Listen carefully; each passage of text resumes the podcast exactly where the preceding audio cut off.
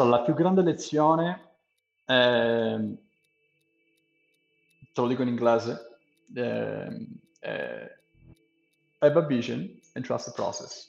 Quindi fai in modo di avere una visione, eh, credi nel, nel percorso, abbraccialo il percorso. Eh, devi, devi pensare che è tutto graduale. Quello che è importante che tu faccia ogni giorno è dare il meglio di te stesso e ostinarti a credere nella possibilità di trasformare i tuoi sogni in realtà. Sono Ali Ionescu. Ho creato Starters per raccontare la storia delle persone che vogliono lasciare una loro impronta nel mondo, per ricavare consigli, scoprire le loro azioni e la loro filosofia, per darti un punto di riferimento e ispirarti ad iniziare, perché il successo è una somma di successi. Salve a tutti e benvenuti su Starters. Prima di presentare l'ospite di oggi, colgo l'occasione per ringraziarvi del continuo supporto che date a me e al podcast. Grazie di cuore. Parlando dell'ospite di oggi, lui è partito dal fare il lavapiatti a Londra per poi entrare in Huawei, diventare Global Marketing Manager a Shenzhen, poi passare a Regional Marketing Manager a Londra e infine diventare Marketing Lead Australia di Huawei. È poi tornato in Italia, ha creato due start-up, The Mastery Hub e House Farm, un sistema per crescere, far crescere le piante in casa con l'utilizzo della tecnologia. Ora è Head of Marketing di One Day Group, una business e community builder con sede a Milano che ha all'interno aziende come We Road e Scuola Zoo e con un fatturato che tocca i 50 milioni di euro all'anno. Signore e signori, vi presento Mirko Maccarone. Benvenuto Mirko. Grazie Alino, wow, che presentazione, veramente un piacere essere qua e premetto che è il mio primo podcast in italiano, ok? Ne ho fatti parecchi in inglese, quindi per favore abbracciate gli inglesismi perché ce ne saranno purtroppo Non ti preoccupare. tanti. Non ti preoccupare, non ti preoccupare, vai tranquillo e per me è un onore averti qua con il tuo, il tuo primo podcast italiano allora. Come stai? Oh, molto bene, sono, come si dice in inglese, super pump, quindi sono molto carico eh, sto un attimino metabolizzando tutto il mio cambio di vita perché sono tornato in Italia dopo 11 anni e quindi mi sto riabituando e vedendo l'Italia con gli occhi di uno straniero in realtà. Eh, quindi è molto, molto bello. Da una parte ci sono delle cose fantastiche, da un'altra a volte sei un po' intrappolato nella, eh, chiamiamola burocrazia italiana, mm-hmm. e a volte ci sono dei paragoni che adesso, avendo vissuto in tre diversi paesi, eh, puoi fare. Ti partono, esatto. quando sono, eh, ero soltanto in Italia. Però molto, molto bene, grazie. Tu come stai? Tutto bene, tutto bene. Adesso ancora meglio per, um, perché non vedevo l'ora di farmi questa chiacchierata con te, perché veramente eh, tu hai fatto anche un post, ne parlavamo prima, hai fatto un post con il tuo percorso, hai scritto su LinkedIn e è veramente un bel pugno a- allo stomaco quando leggi come sei partito, i- le cose che ti sono successe e dove sei arrivato ora. Quindi ti faccio i miei complimenti per, per tutto il tuo percorso e non vedo l'ora di, di raccontarlo in questa puntata. Partendo subito con il um, quando sei andato via dall'Italia? Allora, sono andato via dall'Italia che avevo 19 eh, anni. Ok. Sono andato via perché mi ero reso conto che le quattro mura che mi circondavano stavano iniziando a opprimermi.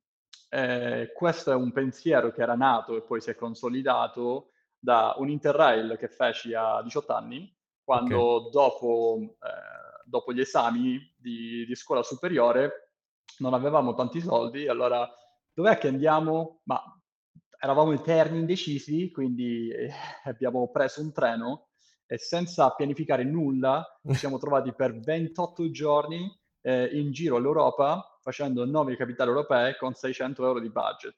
Eh, non mi chiedete dove ho dormito con 600 euro di budget perché ho dormito in tantissime panchine e poi siamo finiti in Svizzera che avevamo finito i soldi e quindi siamo finiti a dormire nel parco di Ginevra ad aspettare eh, il bonifico dei nostri genitori per farci tornare a casa. Una delle esperienze più belle Bellissimo. della mia vita. Che poi mi ha portato, te lo giuro, a tornare e incominciare a avere dei, dei punti di paragone. Questo è quello che io dico sempre alle, alle persone, no? quando faccio delle chiacchierate. eh, ragazzi, guardate e cercate di avere sempre più possibili benchmark, perché una volta Mhm. che hai un punto di paragone, riesci veramente a capire in maniera un po' più strutturata come le cose funzionano. Quindi da lì, tornato da, tornato da questo Interrail, mi sono trovato di fronte a una, una grandissima eh, opportunità, che era quella di diventare un agente immobiliare a 18 anni nel periodo peggiore dove esserlo, nel 2008. Cioè, eh, Piena crisi, crisi praticamente. piena crisi delle case, io mi sono trovato a vendere case porta a porta e lì, da lì eh, mandai un curriculum, il curriculum di mio padre a Vodafone, perché sapevo che non mi prendevano, non mi avrebbero mai preso, eh, e mi presentai all'interview con mio padre per un'opzione, per una posizione da sales uh, marketing uh, executive eh, e mi presentai con mio padre perché mio padre era un salesman, quindi andrai lì col suo curriculum e eh, con lui di persona Bellissimo. con la premessa di guarda io non ho l'esperienza, lui ce l'ha, me la può trasferire, io sarò la, il braccio operativo. E così finì che diventai uh, Sales Marketing Executive in Vodafone a, a 19 anni e senza laurea. Eh, per poi, dopo, dopo all'incirca un anno, quindi ho avuto un pochettino l'opportunità di mettere dei soldi da parte e mi trovai al punto di ho bisogno di viaggiare e ho bisogno di sfidare me stesso. Quindi con tanti sogni in testa e, e pochi soldi in tasca, mi avventurai a Londra a fare il, il lavapiatti. Ma tu quando, ehm, ecco, sei andato a Londra, comunque hai deciso di andare a Londra, di, di fare anche quell'Interrail, sapevi già cosa volevi fare nella vita? Assolutamente no. Ok. E, ehm, e secondo me il, non, c'è questa, chiamiamola, oppressione eh, che ci impone la società a sapere cosa dobbiamo saper fare o cosa dobbiamo diventare. In realtà ne parlavo proprio oggi, dove cos'è il successo? Mhm. no? E chiedevo alla gente eh, su Instagram, chiedevo perché siamo così focalizzati a raggiungere il successo quando dimentichiamo di chiederci cos'è il successo per noi. Quindi chiedo davvero ad ogni persona che sta ascoltando questo podcast, quando pensate che volete diventare le persone di successo, pensate prima a definire cos'è il successo per voi e poi mettete un piano insieme per arrivarci. Io a 19 anni non avevo nessuna idea di chi volevo diventare, se fare marketing o non fare marketing, se fare l'imprenditore o non fare l'imprenditore. Avevo soltanto una certezza. Volevo imparare l'inglese, che per me è stato sempre il passepartout che apre ogni porta mm-hmm. del mondo, e confrontarmi con più culture possibile, e con la premessa che sapevo che sarebbe stata dura, perché avrei dovuto lasciare tutto quello che per me fino allora era stata una certezza. Dal piatto di pasta al um, avere magari un lavoro che comunque mi permetteva eh, di espormi ogni giorno e imparare roba nuova e mettermi a mettere tutto in pausa per fare lavapiatti. Perché avevi l'obiettivo di eh, imparare l'inglese principalmente? Esatto, avevo l'obiettivo di imparare l'inglese, però mi sono trovato quando arrivai a Londra come milioni di ragazzi italiani che arrivano a Londra con eh, più che un obiettivo era una missione per me. Okay. Perché quando sono partito la maggior parte delle persone mi dicevano ma chi te lo fa fare? Ma è il 6 di dicembre, eh, Natale sta arrivando, lo passerei da solo come un cane. Eh, c'erano così tante cose, così tante voci che mi dicevano non ce la puoi fare. Mm-hmm. E poi mhm. c'era la mia voce che in realtà si era preparata a quella sfida da quando avevo 14 anni. Io a 14 anni, siccome eh, ho deciso di, quando mi stavo preparando a come approcciare questo podcast, ho deciso di essere più trasparente possibile, perché a volte abbracciare la trasparenza e far veramente fuoriuscire chi siamo sì. è, è la cosa più bella che possiamo fare, è anche la più difficile. E quindi, siccome sono cresciuto sfortunatamente in una famiglia abbastanza disfunzionale, a 14 anni scrissi una lettera, la misi nella mia porta e scrissi io a 18 anni lascerò casa eh, e poi partirò per il mio viaggio. A 18 anni lasciai casa, andrei a vivere da solo, eh, subito dopo l'Interrail, ehm, e poi partì per questo viaggio. Mamma mia, incredibile, veramente un gran coraggio, ma più che coraggio, una voglia di di portare a termine quello che ti eri appunto prefissato, mm, portare a termine la missione, come hai detto prima tu. Esatto. Bellissimo, bellissimo. E, ehm, dopo, appunto, quando sei arrivato a Londra, eh, hai iniziato a fare il lavapiatti, ci, ci hai detto poco fa. E com'è stato ritrovarti in una città, dopo anche tutto quello che hai detto prima, sul fatto di eh, avere anche persone che non credevano in te? Cioè, come, come l'hai presa questa cosa?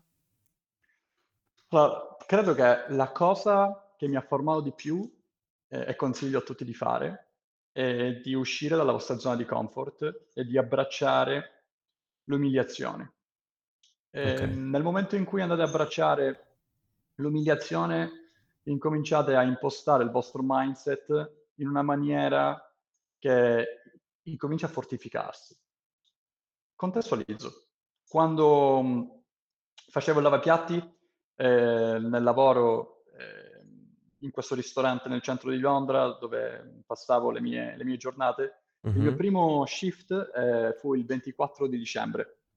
Ehm, mi preparai a lavorare dal 24 di dicembre alla settimana di- del 2 di gennaio, cioè quasi più 16 giorni all'incirca, dove, lavorai all'in- dove passai all'incirca 90 ore lavorando.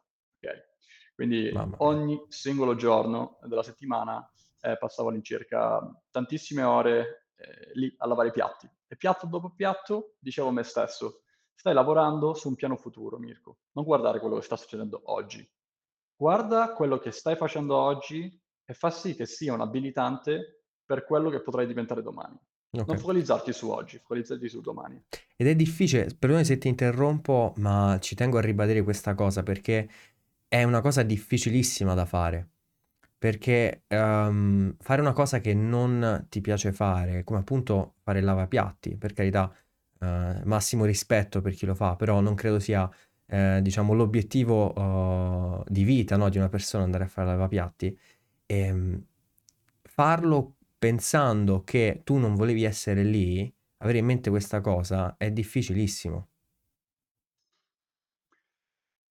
Assolutamente. Credo che adesso, dopo 11 anni da quel momento, vivo la le difficoltà, ehm, come come una grande opportunità, okay, e Mhm, ricordo sempre a me stesso nei momenti in cui, come succede a tutti noi, crediamo che non riusciamo a realizzare i nostri sogni, non crediamo in noi stessi, faccio sempre questa domanda a me stesso, proprio per ricordare: "Mirko, 11 anni fa lavavi i piatti, guarda quanto quanta strada hai fatto.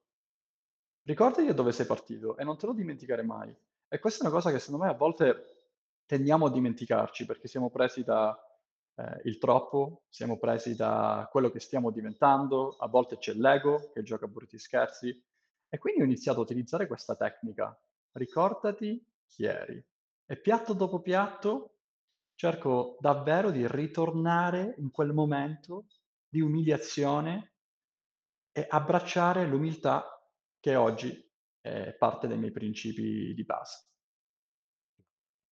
Incredi bellissima questa cosa, ehm, ma appunto perché, mhmm, in qualche modo hai trovato una una soluzione per farti coraggio e andare avanti e continuare a a fare quel lavoro e poi passare a un altro lavoro che comunque non c'entrava nulla con il marketing, perché poi sei passato a a fare i caffè.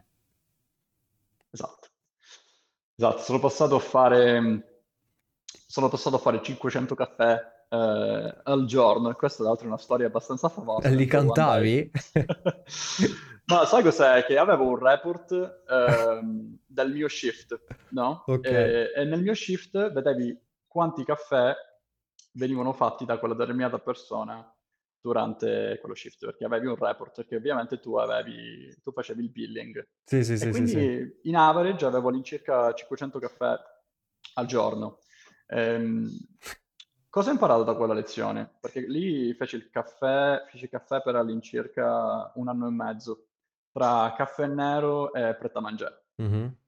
La lezione che imparai lì era che mi sentivo in un in un tapirulan, okay? Correvo, sudavo ogni giorno, ma in realtà non stavo andando da nessuna parte, okay? Ehm, non non stavo andando dove volevo andare. Ero okay. diventato uno di, delle tante persone che come me aveva un sogno, che aveva deciso di metterlo nel cassetto perché la vita non lo stava aiutando a realizzarlo. Poi sai cosa mi sono reso conto? Che la vita non, non è lì ad aiutarti a realizzare le cose. Devi essere tu pronto a trovare le giuste opportunità e leggere le giuste chiavi di volta per portare quei sogni e renderli reali e lavorarci ogni giorno per fare in modo che, che diventano tali. Ed è un percorso, è un percorso continuo, è un percorso di, di sofferenza, è un percorso dove mi sono trovato più volte a dire ma, ma chi me l'ha fatto fare? Cioè, esatto. io sono venuto qui a imparare l'inglese, sono venuto qui perché volevo studiare, sono venuto qui per fare così tante cose, ma in realtà ogni giorno è lo stesso e lavoro soltanto per pagarmi l'affitto. Mm-hmm. E, e lì, lì, sono crollato, sono, sono crollato, mi sono trovato a, quasi a lasciare tutto e, e tornare a e trasferirmi a, a Milano a studiare. Però... Cosa è successo? Però, vedi, la vita, la vita è magica. Cioè, sono successe così tante cose che le persone che hanno letto la mia storia, e vi darò degli spunti, poi ovviamente voglio fare in modo che questo podcast eh, sia di 40 minuti e non di 4 ore, quindi leggeteli pure nei miei canali. Sono successe delle cose che non credo siano possibili. Ehm, intanto tornavo a casa da uno dei miei soliti shift dove trovai questa, questa scritta vicino a casa mia che diceva, era su un muro, quando meno te l'aspetti tutto può cambiare. E, e mentre guardavo questa scritta stavo cercando l'università a Milano, ok? Avevo all'incirca, avevo 20 anni, ok? okay. Quindi era 20, quasi 21, all'incirca era un anno e mezzo che facevo una vita totalmente di merda, scusate il mio francese. Ehm, che un anno e, allora e mezzo trovai... è, comunque, è comunque tanto. È tanto. Esatto. È tanto, veramente tanto. E, ehm, allora trovai questa scritta, è buona, niente, niente, di particolare dopo la scritta. Poi mh, un altro giorno, qualche settimana dopo, stavo finendo il mio turno di lavoro quando stava piovendo a dirotto nella magica Londra nella magica e solare Londra. Allora, eh, ero ovviamente vestito in tuta perché avevo la bicicletta, eh, le biciclette, quella là della Barclays, eh, storiche. Sì, sì, sì. Allora, siccome pioveva troppo, ho detto, ma sai che c'è, prendo, prendo la metro. Prendo la metro, apro un giornale e in questo giornale trovo un annuncio del Bulgari Hotel che stava per aprire eh, le sue porte a Londra eh, doveva essere diciamo, l'avvento dell'albergo, dell'apertura dell'albergo più esclusivo in, uh, in UK. Guardo questa lista. Aspetta, aspetta un attimo, eh, ti, ti, sento male, non so che è successo. Adesso? Adesso sì, adesso meglio. Perfetto. Allora, ok, eh, vai. Benissimo. Guardo, guardo questa lista eh, in questo annuncio e praticamente era un opening day. Un opening day erano tantissimi, eh, tantissime posizioni di lavoro e c'era dai, all'incirca una settimana dove tu potevi presentarti direttamente lì per la posizione. Ok. Era il 6 febbraio del 2012. E, ehm, il giorno che ho aperto quel giornale era il 6 febbraio 2012. L'ultimo giorno della selezione era il 6 febbraio del 2012 erano le quattro e mezza di pomeriggio e la selezione avrebbe chiuso le sue porte alle 6. Avevo due scelte. La prima, tornare a casa e cercare di farmi bello, che non era semplice, e soprattutto mettermi un vestito presentabile.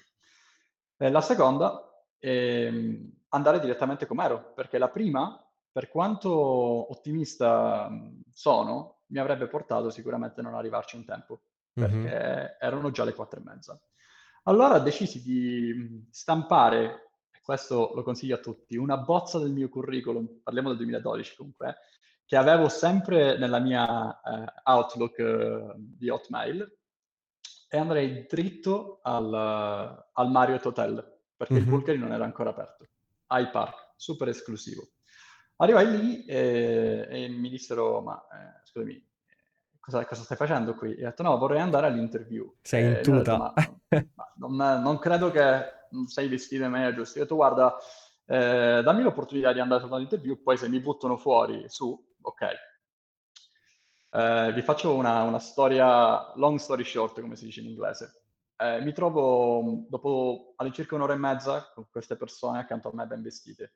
Mhm. Arriva questa persona da me, eh, io ero l'ultimo rimasto, e mi guarda eh, un po' insospettito dal mio look ehm, e lo fermo e gli dico, eh, Mr. Grunin si chiamava, eh, gli dico, guardi, se lei mi va a paragonare a tutte le altre persone che ha visto oggi, che ha visto nelle ultime settimane, ben vestite, ben formate, con un'idea chiara di chi sono e chi voglio diventare, le Mhm. dico di non perdere tempo con me, perché sarà sicuramente stanco dopo le settimane che ha passato a vedere persone. Se invece sta cercando una persona con la voglia di mettersi in gioco e ogni giorno provare a cambiare il mondo partendo da se stesso, partendo dal migliorarsi, partendo da cercare l'opportunità che ha sempre cercato ma non gli è mai arrivata nella sua vita, io potrei essere quella persona.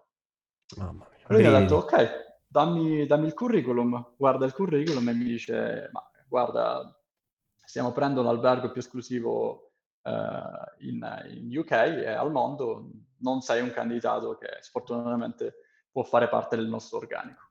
Lo ringraziai e gli dissi, posso permettermi l'ultima domanda? E lui mi disse, vai. Come ci sente a essere dall'altra parte di questo tavolo? Come ci sente essere una persona come lei che è riuscito a realizzare i suoi sogni e sento dentro che lei ha avuto l'opportunità giusta al momento giusto, che l'ha portata esattamente dove è oggi. Come ci sente essere lì? Lui mi guarda insospettito e mi fa, come lo sai? Ho detto, guarda, in realtà non lo so, l'ho sentito a pelle, ho sentito che dietro quel vestito da magari 5.000 euro che ha addosso c'è una persona che è partita in realtà come me. Mhm. Allora si apre e mi dice che era partito dal lavapiatti per Alain Ducasse, e mi racconta tutta la sua storia, mi chiede cosa volevo fare nella vita e io gli ho detto voglio migliorarmi e sto cercando l'opportunità per farlo, nient'altro. Ehm, mi chiede perché mi ero permesso di andare a un'interview vestito peggio di Will Smith durante il film eh, alla ricerca della felicità. Non avevo tra l'altro neanche un buon paio di pantaloni, io sfortunatamente. E, e gli spiegai la storia della metro. Lui mi disse, guarda, non ti do il lavoro, ma ti do il mio numero. E mi diede il suo numero, lo chiamai, mi presentai a una seconda interview e, e quella seconda interview, il secondo colloquio, Dopo quello, un mese e mezzo dopo, quando io ero convinto di non aver preso il lavoro, trovai l'offerta di lavoro come assistente bartender, eh, un modo cool per dire che portavo bicchieri, Ok. ehm, nella mia, nella mia junk email. Ok, quindi raga, guardate sempre le junk. Cioè la spam Guardate praticamente, la quindi. spam, esatto. No. Trovai il contratto nella spam a- ad aprile. Lasciai il lavoro da Pret a Manger e, e iniziai la mia avventura in, uh, in Bulgari. E da qui si collega al filone del marketing e come sono finito a fare marketing. Infatti eh, pensavo appunto mentre lo raccontavi che eh, quando eri lì di fronte al, um, al, al recruiter no, di, di Bulgari hai applicato moltissime leggi del marketing, cioè ti sei saputo vendere. Ma sai cos'è? Che quando non hai nulla da perdere, Esatto, non avevi nulla da perdere, lo stavo per dire io, è stato incredibile. non, non avevo nulla da perdere. La gente che mi circondava aveva studiato nelle migliori scuole di hospitality in Svizzera. Mhm. Io mi ero diplomato, eh, quindi eh, la, la cosa più vicina che avevo fatto in hospitality era fare, fare l'animatore eh, e nient'altro. Quindi immagina eh, quanta diversità. E cosa ha premiato? Ha premiato l'onestà, ha premiato il modo di porsi e ha premiato il fatto di voler essere una persona migliore e dimostrarlo sul campo. Sì, sì, sì, E questo me lo sono portato un po', un po' nella mia vita. In quello che faccio cerco sempre di essere molto, molto autentico e molto umile. Esatto, sì, sì, si, si vede a pelle, ma eh, soprattutto pensavo alla casualità del fatto che a Londra quel giorno pioveva e quindi tu sei stato costretto a prendere la metro, perché se non fosse stata per quella pioggia non sappiamo come sarebbe andata la cosa, però veramente lascia i brividi questa storia. Grazie. Mi, mi fa piacere avere l'opportunità di condividerla perché può sicuramente dare degli spunti interessanti a chi ogni giorno si ostina e fa di tutto per provare a cambiare vita. Esatto, esatto. C'è c'è comunque in qualche modo poi si arriva al al punto di svolta se uno ci ci crede tutti i giorni e e lo vuole in qualche modo tutti i giorni, non non magari soltanto nell'atto pratico, perché appunto tu, uhm, diciamo non stai non stai facendo nulla per cercare questo lavoro al Burghi al Bulgari Hotel, no, però dentro di te lo volevi e quindi Esatto. in qualche modo ci sei riuscito. E volevo chiederti, visto che appunto in, in quel periodo avevi più o meno 20 anni, come hai detto prima, cosa diresti al Mirko, al Mirko ventenne? Allora, la più grande lezione, ehm, te lo dico in inglese, ehm, è have a vision and trust the process. Quindi fai in modo di avere una visione credi nel nel percorso, abbraccialo il percorso. Mhm, Ehm, devi devi pensare che è tutto graduale. Quello che è importante che tu faccia ogni giorno è dare il meglio di te stesso e ostinarti a credere nella possibilità di trasformare i tuoi sogni in realtà. Quello è stato il coronamento un po' della mia storia. Io mi sono ostinato che un ragazzino senza soldi e senza vision, all'epoca non la ehm, partito dalla Sicilia, poteva poi finire a diventare uno dei più giovani capi marketing che Huawei abbia mai avuto, ma il più giovane Huawei marketing di Huawei Australia, e mhm. vivere in 3 paesi diversi e imparare cose che prima non mi sarei neanche immaginato di imparare. Quindi il mio più grande consiglio che che do a me stesso ancora oggi e do a me stesso al trentenne di oggi è: Mirko, lavora in un piano di 10 anni. Guarda le cose da un punto che a me piace definire helicopter view, Mhm. perché se vedi le cose da da più in alto, potrai vedere più in là. Se le vedi soltanto di fronte a te, non potrai mai guardare cosa c'è in alto. E se vuoi arrivare in alto lo devi lo devi sapere. Esatto, guardare le cose da, da troppo vicino le fa sembrare veramente troppo grandi. Anche una minima cosa tendiamo a vederla come una cosa insormontabile, non so come farò a superare questa cosa, banalmente questo esame, eccetera, eccetera. Però se vai un attimo in alto e, come hai detto tu, utilizzi l'helicopter view, ti rendi conto che, cioè, oltre che magari i problemi veri, quelli magari un po' più gravi, eh, esistono e quindi quella minima cosa si può risolvere in qualche modo. E poi ti fa, ti fa capire anche che basta darti una direzione, quindi quel minimo problema, quel minimo ostacolo non è nulla. Abbracciate gli ostacoli. Ho letto un, uh, un sondaggio molto interessante, una ricerca di mercato di Google, che hanno fatto un ranking di tutte le persone eh, più performanti dentro Google, col Mhm, più alto, eh, con la più alta percentuale di progressione dentro la company.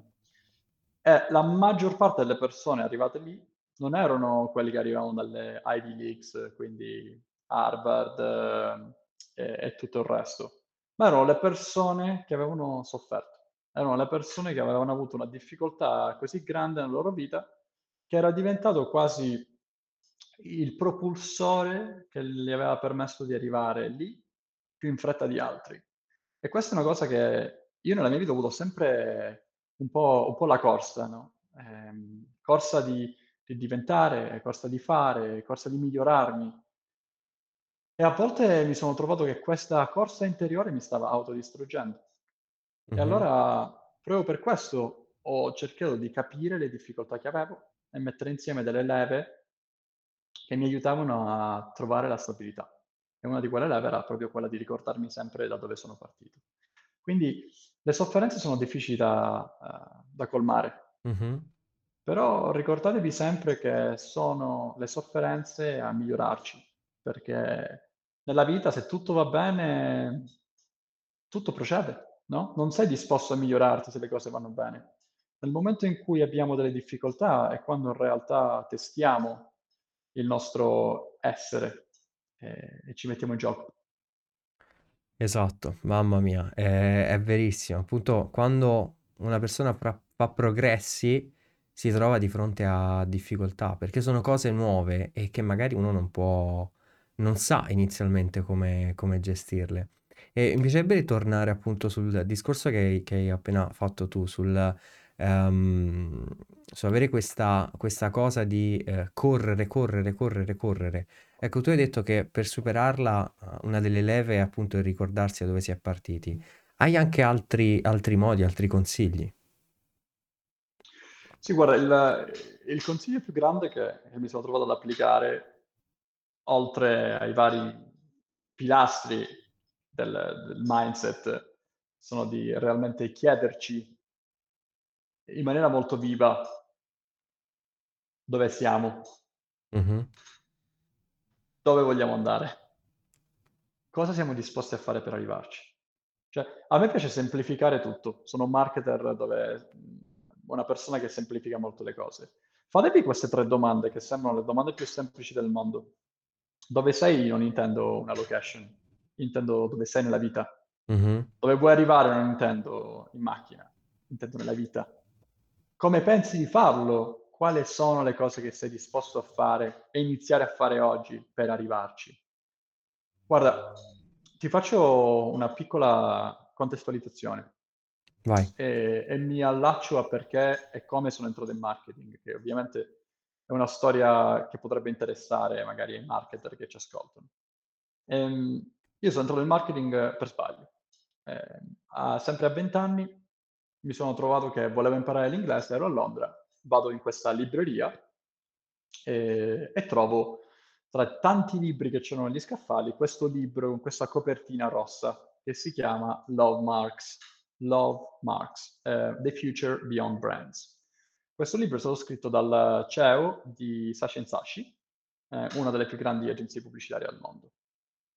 Trovo questo libro, lo scelgo non perché eh, conoscevo il marketing, ma in realtà perché aveva una copertina rossa, eh, diciamo, Ti ha attirato. tutti gli altri mi aveva attirato, e quando l'ho aperto c'erano molte immagini e ho detto, perfetto. questo è il libro, perfetto. Ho detto, non sarà così difficile invece degli altri libri con filoni di roba da, da leggere. Allora, leggo questo libro e incomincio a avvicinarmi e innamorarmi del concetto di Love Marks. Love Marks è un concetto diverso del marketing, infatti si chiama proprio il futuro um, beyond the brand, no? Cioè dopo uh, il brand.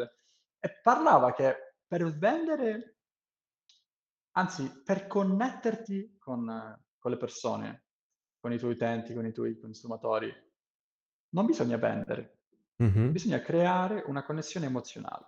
Una connessione emozionale dove tu dai del valore. E posso garantirvi che nel momento in cui tu dai valore a qualcuno, quella persona è disposta ad ascoltarti, è disposta ad investire il suo tempo per capire un po' di più come puoi ulteriormente dare quel valore. E questo è il concetto suo del marketing. Mi innamoro di questa roba, eh, finisco in Bulgari, eh, passo, ho l'opportunità di passare da assistente bartender dopo un mese a, a night bellman, portavo i bagagli su e giù, e, e ho l'opportunità di studiare, studio di notte, eh, lavoro di notte, finisco mio, le mie 12 ore lavorative e vado dritto all'università, dove poi mi laureo con, uh, a, pie- a pieno dei voti, tre anni dopo e mi laureo in marketing. E qui succede una cosa incredibile, raga, per dirvi che sta roba sembra fantascienza, ma quando, quando ne parlo ho sempre i brividi perché ho attirato delle cose che, che poi la vita mi ha aiutato ad avvicinarmi ad esse. La persona che ha scritto quel libro finì a stare al Bulgari Hotel. Me la ritrovai come ospite, come guest al Bulgari Hotel. Cioè, quando io mi trovai a leggere il suo nome, perché poi lì ero diventato eh, ehm, guest supervisor PR, quindi gestivo tutta la parte notturna, mi venne un colpo al cuore. Ho detto, questo è, il, questo è il mio idolo, questo è il mio mentore, soltanto che lui non lo sa. Sì, sì, e sì, allora lì imparai una, un'altra grande lezione. Se qualcuno ti cambia la vita, diglielo. Mandagli quel messaggio su Instagram, manda quel messaggio, dov'è che sia, raga, se qualcuno vi cambia la vita, dovete dirlo. Mm-hmm. E io mi trovai in quella situazione. Mi cercai di preparare al meglio di come esporre, esporre come questa persona mi aveva cambiato la vita. E non riuscivo a trovare nessun modo e quel modo da film dove incontri la persona nell'ascensore sfortunatamente non è successo. Anzi, per all'incirca, uh, per all'incirca due anni eh, non, non trovai il coraggio di farlo. Era una persona che veniva spessissimo perché il, era il CEO di uh, Sashi Sashi con uh, headquarter Sashi Sashi a Londra, ma lui viveva a New York, quindi veniva all'incirca una volta al mese. Allora scrissi tutti i miei pensieri raccolti la notte, guardando la sostanza in corridoio e pensando, al di là di questa porta c'è una persona che mi ha cambiato la vita e io non ho il coraggio di, di dirglielo. Mm-hmm. Eh, non potevo neanche farlo contrattualmente perché avrei perso il lavoro che pagava per la mia università, perché certo. avevamo persone come Bill Clinton, Bruce Willis, avevamo persone di un certo livello. Allora dissi, ma sai che c'è? Ma quando mi ricapita? Allora, quei due anni, eh, tutte le note che avevo preso in queste notti malinconiche dove dormivo tre ore a notte, le scrissi in una lettera un pomeriggio di novembre del 2015 e gli raccontai la mia storia. E, e gli raccontai la storia di un ragazzino che credeva che nulla fosse impossibile. E gli raccontai la storia di quando facevo, vendevo case, di quando facevo lavapiatti, tutta la storia. E là con lei le, trovai una connessione al, all'Hallmarks. E come quel libro e quel concetto mi aveva cambiato la vita. Ehm, Mamma, sembra un film. Sollievo, presi, presi, un respiro di sollievo, eh, la misi sotto uh, la porta della, della sua camera con la consapevolezza che se il giorno dopo arrivavo al lavoro e la gente mi diceva se stavo licenziato, lo dovevo accettare. Sì. E non mi ero ancora laureato e ovviamente quei soldi mi servivano per pagarmi 30.000 pound di università, perché costa così tanto sfortunatamente a Londra. Mm-hmm. Il giorno dopo uh, lui venne al desk e io avevo praticamente il cuore a mille e, e mi disse ho bisogno di spedire questo pacco, me lo spedisci? E io ho detto eh, cioè, certo, cioè, significava che non aveva ancora letto la lettera, cioè all'inizio ci sono rimasto malissimo, poi, poi non aveva ancora letto la lettera. 20 giorni dopo, quando avevo perso le speranze ancora una volta, mi trovai, dopo le mie solite due ore di sonno all'università, con una lettera, che tra l'altro c'è uno screenshot che ho messo nella mia storia sui social, che dice eh, grazie per le bellissime parole, la, la prossima volta che sono a Londra scrivimi. E mi trovai un mese dopo ad andare col, mio, col libro Love Marx nella, nella sua stanza d'albergo eh, a raccontargli la mia storia. E lui mi disse, Mirko, è arrivato il momento che la vita ti dà qualche segnale che stai lavorando veramente Mamma troppo per, eh, per, riuscire a cambiare la tua vita. Eh, ma io non posso fare tutto, posso soltanto darti quell'opportunità che stai cercando. Quindi da lì mi trovai con due settimane di work experience. Anche qui, raga, per quelli che ascoltano, Lì dici, ah beh, che ti dava la luna? Vabbè, era sempre una persona che voleva testarmi ancora di più. Non è, una certo. sto- non è solo una storia, c'è la sostanza, c'è la concretezza, c'è la voglia di fare. E allora lì mi trovai che queste due settimane io lasciai il Bulgari dopo tre anni e mezzo, eh, studiando di notte, eh, studi- lavorando di notte, studiando di giorno, e mi sono sentito, forse è stato il momento più bello della mia vita, perché ho rivisto il mio percorso e stavo lasciando il, un lavoro, una casa che era stato per me per tre anni e mezzo, vivendo di notte, per andare a mettere il primo passo e attraversare la soglia di un palazzo che diceva Nothing is impossible, è tra l'altro il mantra di Sashi Sashi. Mm-hmm. Mi trovai a entrare in Sashi Sashi e quelle due settimane diventarono un anno e mezzo tra Sashi Sashi, Londra e Fallon eh, e lui diventò poi il mio, il mio mentore. E insieme ad un altro mentore che poi era il CEO di Sacenzaci Italia, che ancora oggi è una persona a cui stimo e è una persona che mi dà molti consigli nella mia vita. Perché vi ho raccontato questa storia? Mamma, è stato incredibile. Credere nell'impossibilità, della, nella possibilità di trasformare anche i sogni più impossibili.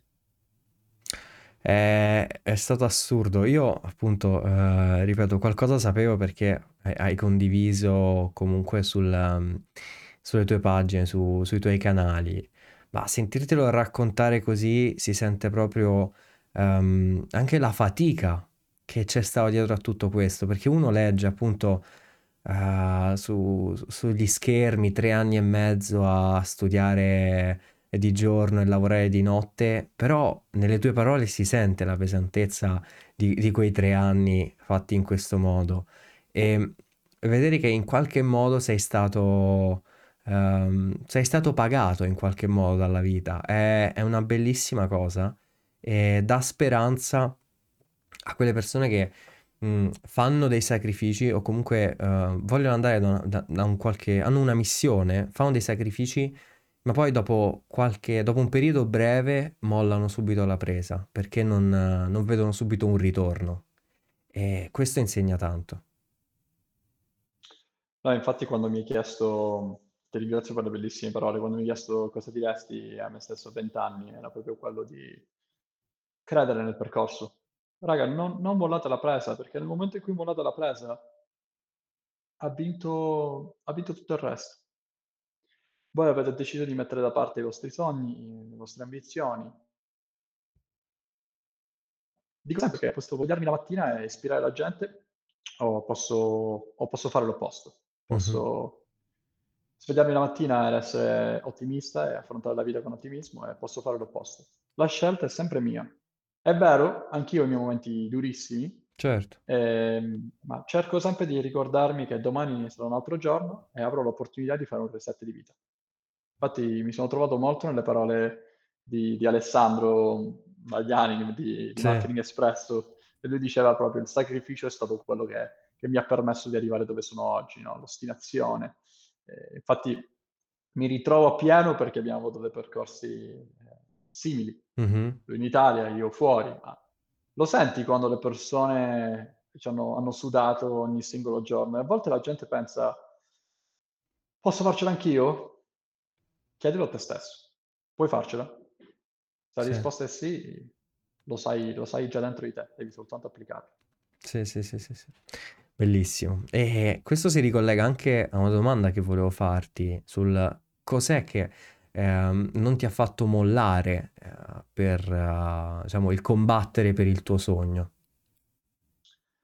Ma guarda, è stato molto ritrovare me stesso a pensare tutti quei pomeriggi che ho passato quando ero piccolo, che avevo 14, 15, 16 anni e scrivevo nel, nel mio diario e dicevo il mio obiettivo è di cambiare la mia vita, eh, di, di trasformarla, ma soprattutto di diventare una persona che possa ispirare eh, gli altri a, a, cambiare la propria vita. E questo è uno dei miei obiettivi che tutt'oggi ho e ogni giorno adesso che sono tornato in Italia eh, ho deciso di condividere la mia storia in italiano. Eh, in realtà ho avuto sempre molta paura nel farlo e mi sono sempre trovato molto più diciamo, a mio agio a farlo in inglese, che non è la mia prima lingua, ma in realtà lo è eh, che farlo in italiano. E sai perché? Perché mh, avevo paura del, del giudizio, del Mhm. giudizio delle persone, avevo paura del fatto che magari in Italia pensiamo che, mh, che queste storie a volte sono, sono fuffa. Ah, in realtà io ogni singola cosa che ho detto la, la sento nel mio corpo, Certo. eh, perché sento tutti quei pomeriggi, tutte quelle sere che, sono, che ho passato a cercare di, escogitare modi per eh, migliorare la mia vita. Quindi anche lì dovete trovare delle ancore Mhm. nella vostra vita, una, due, tre, che vi fanno ricordare perché lo fai. E per me è stato ovviamente riscrivere la narrativa della mia vita, è stata la prima ancora, e, e soprattutto, può sembrare molto banale, ma rendere davvero mia madre, che è la persona che mi ha dato di più nella, nella mia vita, eh, sempre più orgoglioso di me ogni giorno. E credo che credo tu l'abbia fatto alla grande perché poi eh, tornando un attimo sul tuo percorso sei, sei finito in Huawei dopo ehm, quel- que- quell'internship di due settimane a Shenzhen Shenzhen e in Huawei hai spaccato, cioè c'è poco da dire, hai proprio spaccato. Ah, è stata una bellissima esperienza e una grandissima opportunità di lavorare in Huawei, eh, perché allora, io ho fatto un anno e mezzo in Sachen Sashi e entrato in Huawei entrai come, come junior eh, marketing manager, proprio il primo titolo. E, Ed era una cosa molto interessante, perché? Perché Huawei nel 2016 non è il Huawei di oggi. Eh, Mhm. era una compagnia molto forte sul B2B, ma sul B2C non se la incolava nessuno. In Italia era ah, già discretamente conosciuta, ma fuori dall'Italia aveva proprio zero, eh, presenza zero. E il mio lavoro in realtà era di mh, prendere parte a una Global Marketing Hub, la prima hub di marketing fuori dalla Cina, perché il CMO all'epoca si era reso conto che le agenzie non volevano lavorare con Huawei eh, perché orari diversi, cultura diversa, quindi ho detto, ma sai che c'è, investiamo in un hub in, uh, a Londra. E il nostro lavoro era di portare e far conoscere la cultura di Huawei fuori dalla Cina.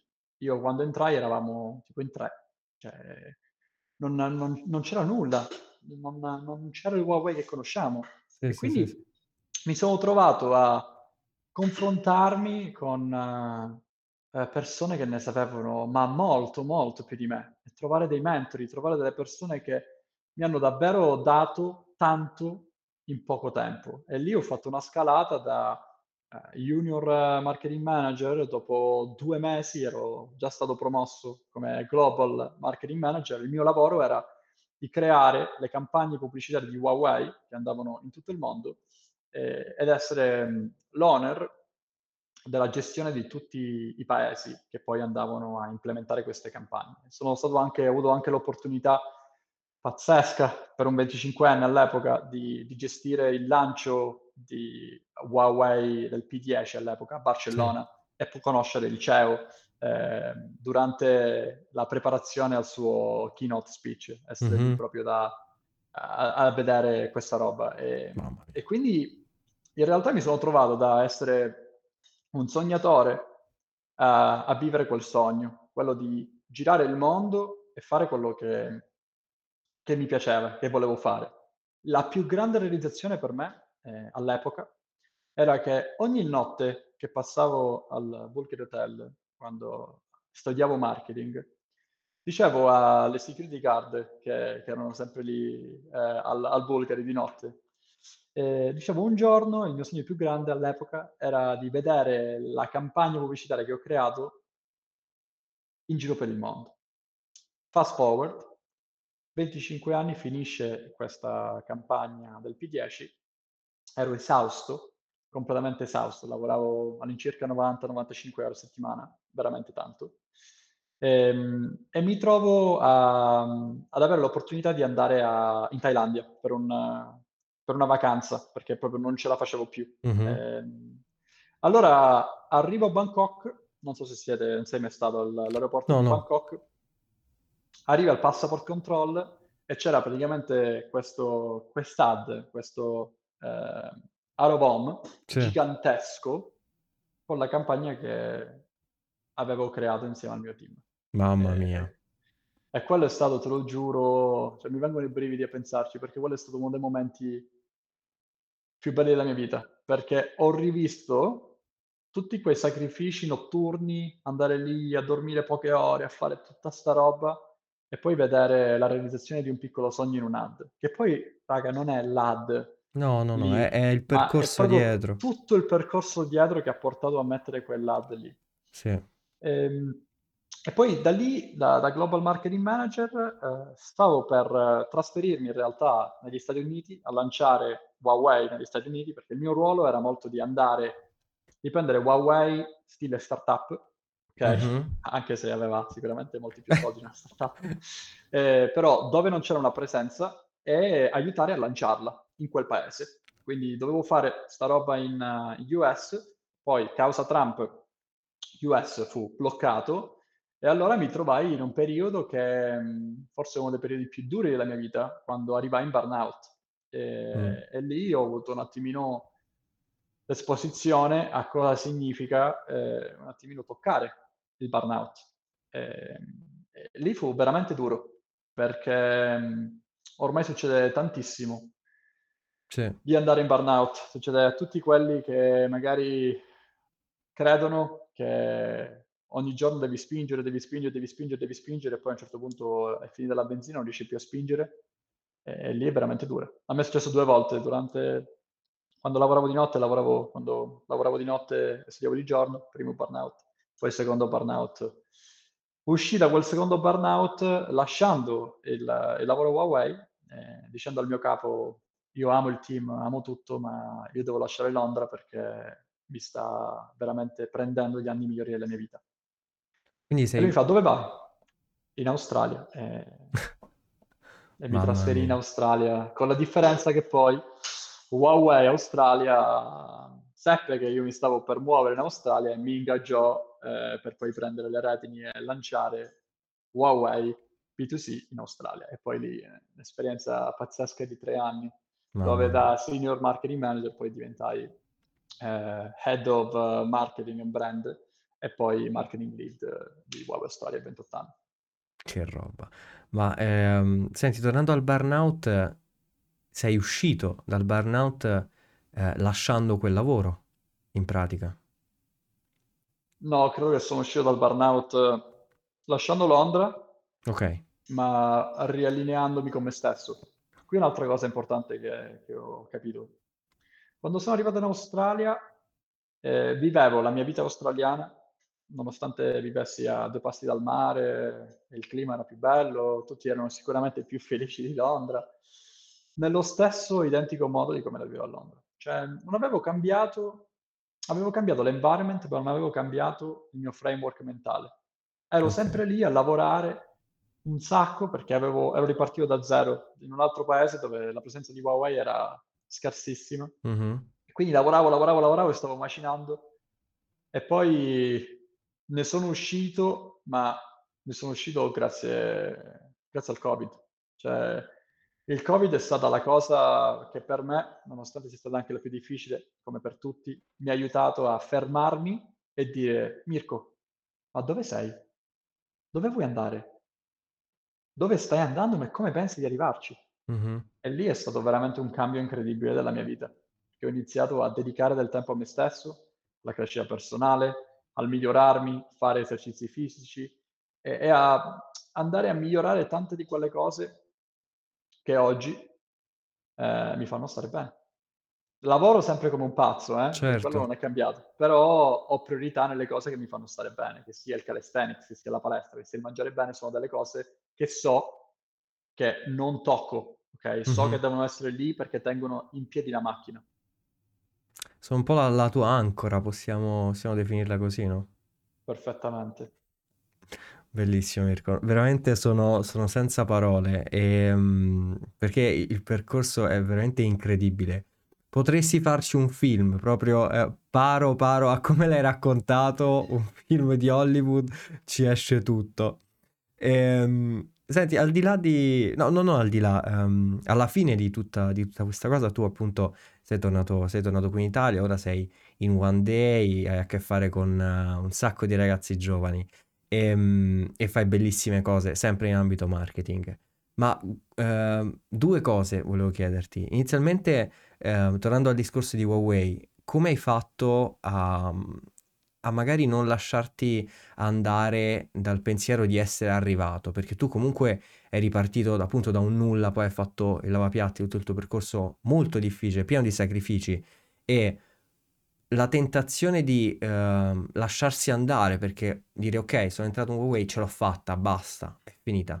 Ma invece come hai fatto a, ad avere sempre quella benzina che ti bruciava dentro per non, non lasciarti andare? Perché per me la benzina era proprio il rimettermi in gioco, e ripartire da zero. E, e mi sono trovato nella mia vita che quando arrivo in una zona di comfort perdo eh, la mia ambizione, la mia voglia di fare, e divento una persona che va in stallo. E quindi quando ero arrivato lì e avevo realizzato il mio sogno, un po' prima mm-hmm. di quello che mi ero presettato, mi ero presettato di essere un head of marketing a 35 anni, a 28 lo ero diventato. E lì mi sono detto, ah, Mirko, ma in realtà cosa vuoi fare? E il mio obiettivo era veramente di, di ispirare la gente e, e farlo passo, passo passo. Poi il mio obiettivo in realtà era rimanere anche in Australia. Okay? Eh, sono tornato in Italia perché sfortunatamente mia madre ha la sclerosi multipla, è peggiorato, è peggiorata molto negli ultimi tre anni mentre io ero in Australia e ovviamente il Covid non ha aiutato perché prima la portavo spesso con me a Londra e non ho avuto più l'opportunità. Allora mi sono trovato di fronte a un bivio, sinistra, eh, rimanevo in Australia e continuavo la mia vita da head of marketing eh, con, uh, avendo tutto quello che ho sempre desiderato. Eh. Ho scritto proprio un post quando ho iniziato in One Day dove spiego proprio questo processo.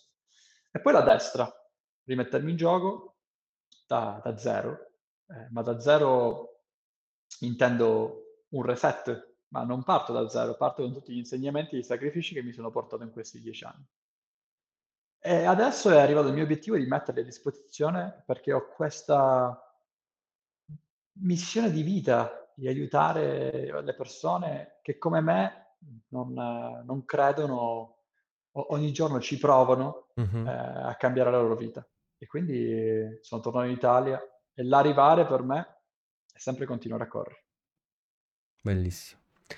Non, non so che dire, veramente mh, mm, bellissime parole, bellissime parole, le condivido tutte e anzi ti ringrazio in primis per, uh, per, per questa missione che ti sei dato, ovvero cercare di ispirare, uh, ispirare gli altri, che è un po' quello che cerco di fare anch'io, perché appunto mh, ti sarai forse accorto no, di, di, tutto quello che abbiamo detto prima, no, del fatto che alcune volte eh, ci lasciamo troppo spaventare da, dai problemi o dalle problematiche che, che incontriamo e non abbiamo, non abbiamo veramente eh, la fame e il coraggio di, di lottare per i nostri sogni. Quindi ti ringrazio davvero tanto.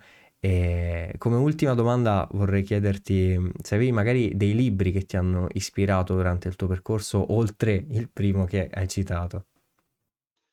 Sì, guarda, um, un libro che che mi ha veramente aiutato eh, durante il mio reset dall'Australia, uh-huh. con i vari chi te l'ha fatto fare, eh, perché lo fai, la stessa roba che mi era successo quando ero in Italia.